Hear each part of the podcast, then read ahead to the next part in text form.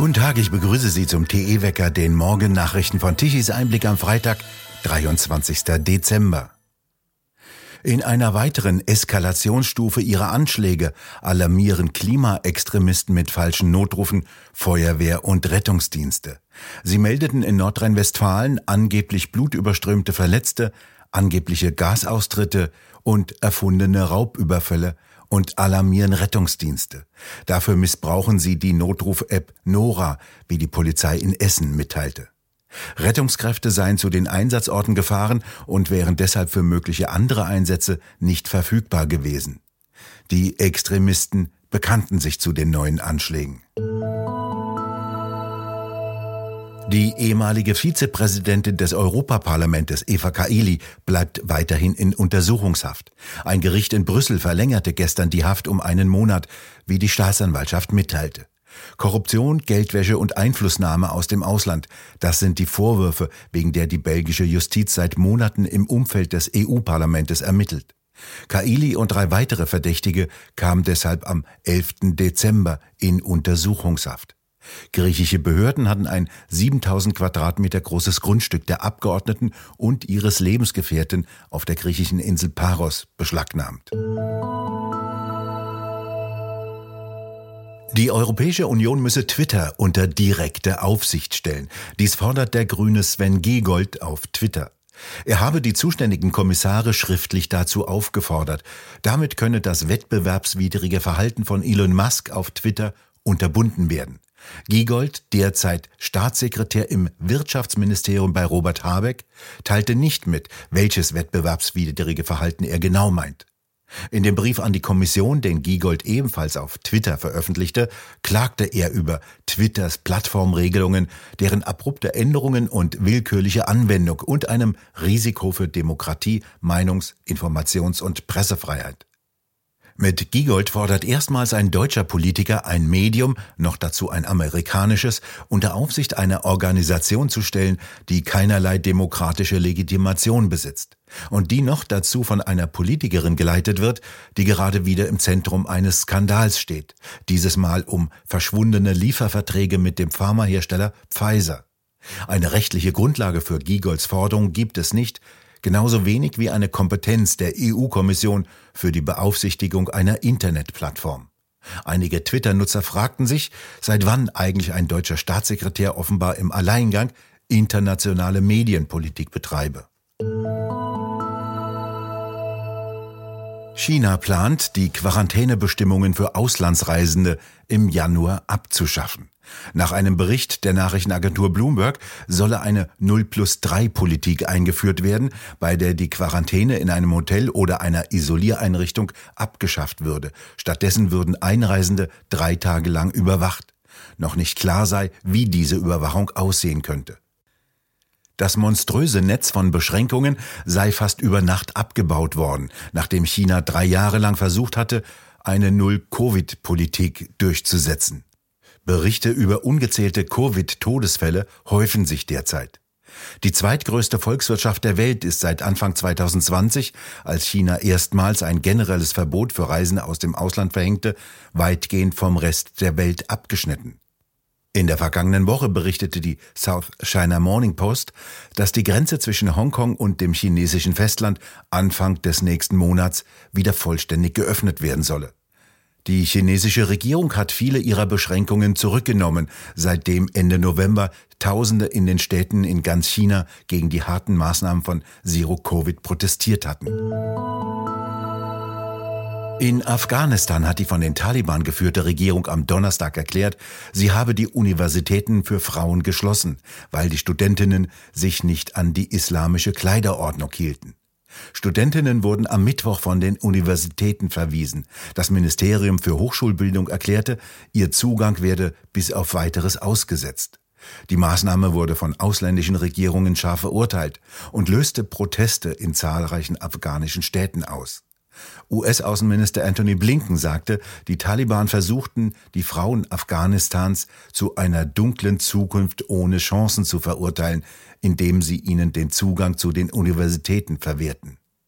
Der amtierende Minister für höhere Bildung, Nida Mohammed Nadim, erklärte in einer ersten Stellungnahme zu dieser Angelegenheit gegenüber dem staatlichen afghanischen Rundfunk, dass es mehrere Gründe für die Entscheidung gegeben habe.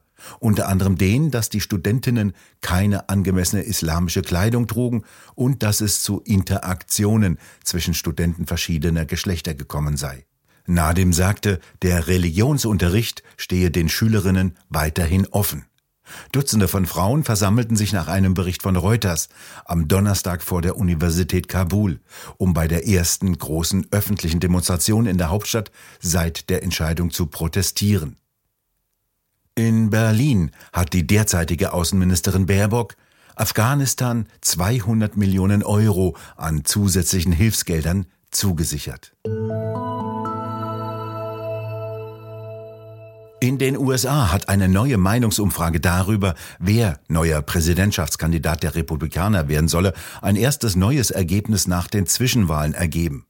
Ergebnis 58 Prozent stimmten für Trump und nur 36 Prozent für DeSantis. Suse Heger in Florida, wie seriös ist denn diese Umfrage? Ja, es war eine Umfrage vom McLaughlin-Institut. Die haben gesagt, dass im Gegensatz zu den anderen Umfragen, die hier ja wöchentlich gemacht werden, zu dem Thema, wer soll Präsidentschaftskandidat der Republikaner werden. Und bei den meisten anderen Umfragen hat mittlerweile DeSantis die Nase vorne. Und bei McLaughlin ist es so, dass Trump die Nase vorne hat. Und die McLaughlin-Leute sagen, es liegt an ihrer Art, die Leute zu befragen, weil sie im Vorfeld Vorfeld bereits aussondieren, ob diejenigen, die befragt werden, auch wählen gehen. Und die sagen, die Probleme an den anderen Statistiken oder Umfragen sind die, dass einfach irgendjemand gefragt wird, egal ob er ein potenzieller Wähler ist oder nicht. Und die McLaughlin-Leute sagen, wir sind genauer, wir sind dichter am richtigen Ergebnis. Und für die ist ganz klar, dass Donald Trump nach wie vor den größten Rückhalt bei den Republikanern hat, während ansonsten in den anderen Untersuchungen oder den anderen äh, Umfragen Ron DeSantis oft vorne liegt. Welche Auswirkungen hat denn die jüngste Schlammschlacht um die Steuern von Donald Trump und die Empfehlung des Untersuchungsausschusses über den Sturm auf das Kapitol gehabt? Der empfahl ja, Anklage zu erheben, wobei letztendlich der Justizminister das zu entscheiden hat. Aber es ist dennoch ein Propagandapunkt gegen Trump. Also, was ich so höre, wenn ich mich umhöre, ist, dass mittlerweile die Leute sagen, es ist doch schon völlig egal, was dabei rauskommt. Äh, Trump hat so viele Untersuchungen hinter sich gebracht. Die Sache ist eine ganz andere. Es geht darum, wird man ihm irgendwas vorwerfen können und durchbekommen vor Gericht, was ihn daran hindern könnte, Kandidat erneut für den Präsidentenposten zu werden. Man darf ja nicht vorbestraft sein, man darf gewisse Sachen nicht gemacht haben. Und das ist zurzeit die Hoffnung. Und das ist das Besondere, nicht nur der Demokraten. Es gibt mittlerweile auch Republikaner, die würden sich wirklich freuen, wenn man Trump verurteilen könnte und er damit nicht mehr kandidieren dürfte, weil dann die Chance genommen würde, dass Trump im Falle, dass die Republikaner ihn nicht als Kandidaten nominieren, eine eigene, ich sag mal, MAGA-Partei gründet und dann mit dieser Partei mit Sicherheit äh, als Kandidat ein paar Millionen Stimmen bekommen würde und damit den potenziellen republikanischen Kandidaten sehr schaden würde. Welche Rolle spielt denn jetzt Ron DeSantis? Dessen Chancen sind ja so schlecht nicht. Er hat ja eine breite Unterstützungsfront. Und wie groß ist die denn tatsächlich? Also ich glaube, die ist sehr groß. Aber das Wunderbare ist ja, dass DeSantis selber überhaupt nichts sagt. Und da ist er auch sehr schlau. Das wird er auch nicht vor März 23 machen. Im März 23 wird nämlich erst das Florida-Parlament, also der Florida-Senat und das Florida-Repräsentantenhaus eine längere Sitzungsperiode haben, in der beschlossen wird, ob das zurzeit noch geltende Gesetz geändert wird, das besagt, dass wenn jemand aus dem Staate Florida für ein Amt kandidiert, was es ihm unmöglich machen würde, sein Amt in Florida weiterhin auszuüben, er das Florida-Amt sofort niederlegen müsste. Das heißt, momentan sieht es noch so aus, wenn DeSantis jetzt sagen würde, ich kandidiere, müsste er morgen sein Gouverneursamt niederlegen. Das will keiner. Es ist bereits klar, im März wird das Gesetz geändert.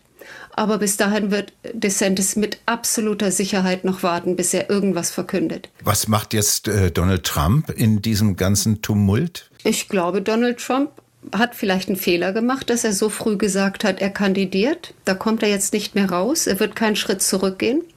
Ich denke, wenn Donald Trump äh, von den Republikanern nicht nominiert wird, dann glaube ich nicht, dass er sagt, ja, okay, dann nicht, dann äh, gehe ich halt äh, mich sonnen in Florida. Ich glaube, dass er dann tatsächlich eine eigene Partei gründen könnte und halt als äh, sogenannter unabhängiger Kandidat ins Rennen gehen würde, der, wie gesagt, bestimmt einige Millionen Stimmen bekommen würde. Suse Heger, haben Sie vielen Dank für diesen Stimmungsbericht aus Amerika. Gerne.